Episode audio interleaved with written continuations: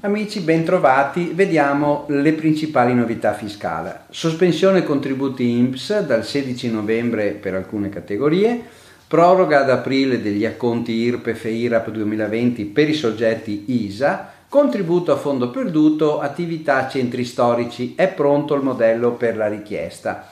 Bonus facciate, trattamento spese accessorie e dimissione telematiche dal 15 novembre ci sono delle novità sulle deleghe. Intanto sospensione dei contributi INPS del 16 e 11, cioè di oggi, per alcune categorie zone rosse e anche arancioni.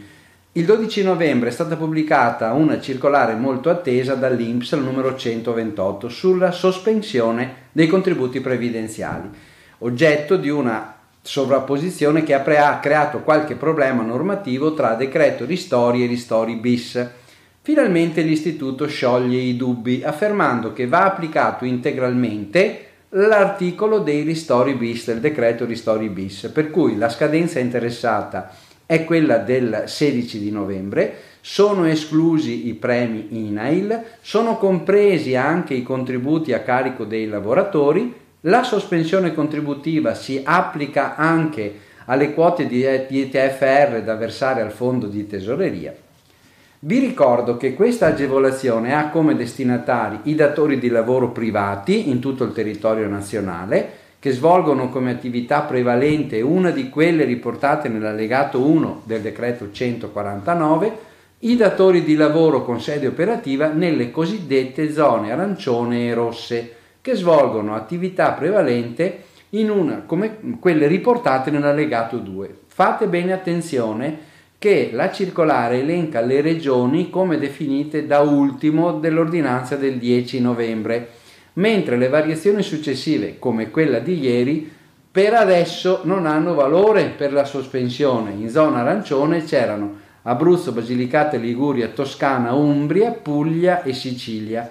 In zona rossa c'erano Calabria, Lombardia, Piemonte, Valle d'Aosta e provincia autonoma di Bolzano. I contributi sospesi, già previsto dal decreto di Stori 1, andranno versati a partire dal 16 marzo del 2021.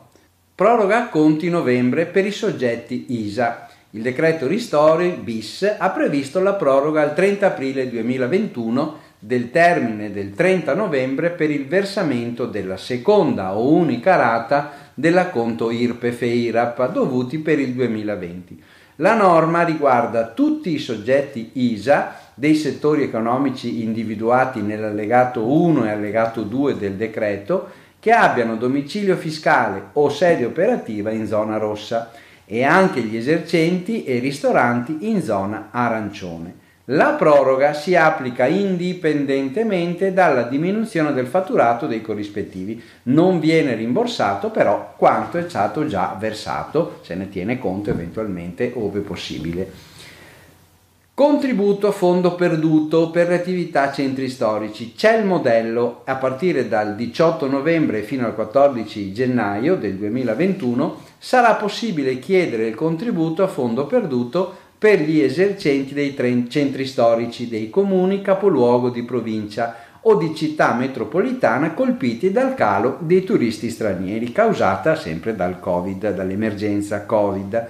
È una previsione dell'articolo 59 del decreto agosto. L'Agenzia delle Entrate, con suo provvedimento del 12 novembre, ha pubblicato il modello di istanza con le relative istruzioni per la presentazione in modalità elettronica. I soggetti richiedenti abilitati o l'intermediario delegato dovranno utilizzare un servizio web disponibile nell'area riservata fatture corrispettive del sito dell'agenzia. Bonus facciate, come vanno trattate le spese accessorie. L'Agenzia delle Entrate, con la sua risposta 520 del 2020, si esprima sulla potenziale detrazione del 90% col bonus facciate per le spese accessorie ad interventi di miglioramento energetico. Un contribuente chiedeva chiarimenti sulla detraibilità di spostamenti dei pluviali, sostituzione davanzali, punti luce esterni, tende da sole, eccetera, connesse alla realizzazione del cappotto. Cappotto termico stiamo parlando. L'agenzia richiama la normativa e la prassi ricordando che gli interventi devono riguardare, va bene, almeno il 10% della superficie lorda complessiva dell'edificio e soddisfare i requisiti tecnici sulla trasmittanza termica con riferimento poi al caso specifico per l'intervento di isolamento a cappotto il fisco ammette il bonus facciate, al bonus facciate tutte le spese accessorie elencate. Dimissioni telematiche dal 15-11 ci sono delle novità sulle deleghe. Il Ministero del Lavoro ha pubblicato una nota in cui comunica alcune novità nell'utilizzo della procedura telematica per le dimissioni volontarie e la risoluzione consensuale del rapporto di lavoro. In particolare le due nuove funzionalità limitano l'accesso indiscriminato da parte degli intermediari alla procedura di dimissioni telematiche e la visione delle comunicazioni precedenti.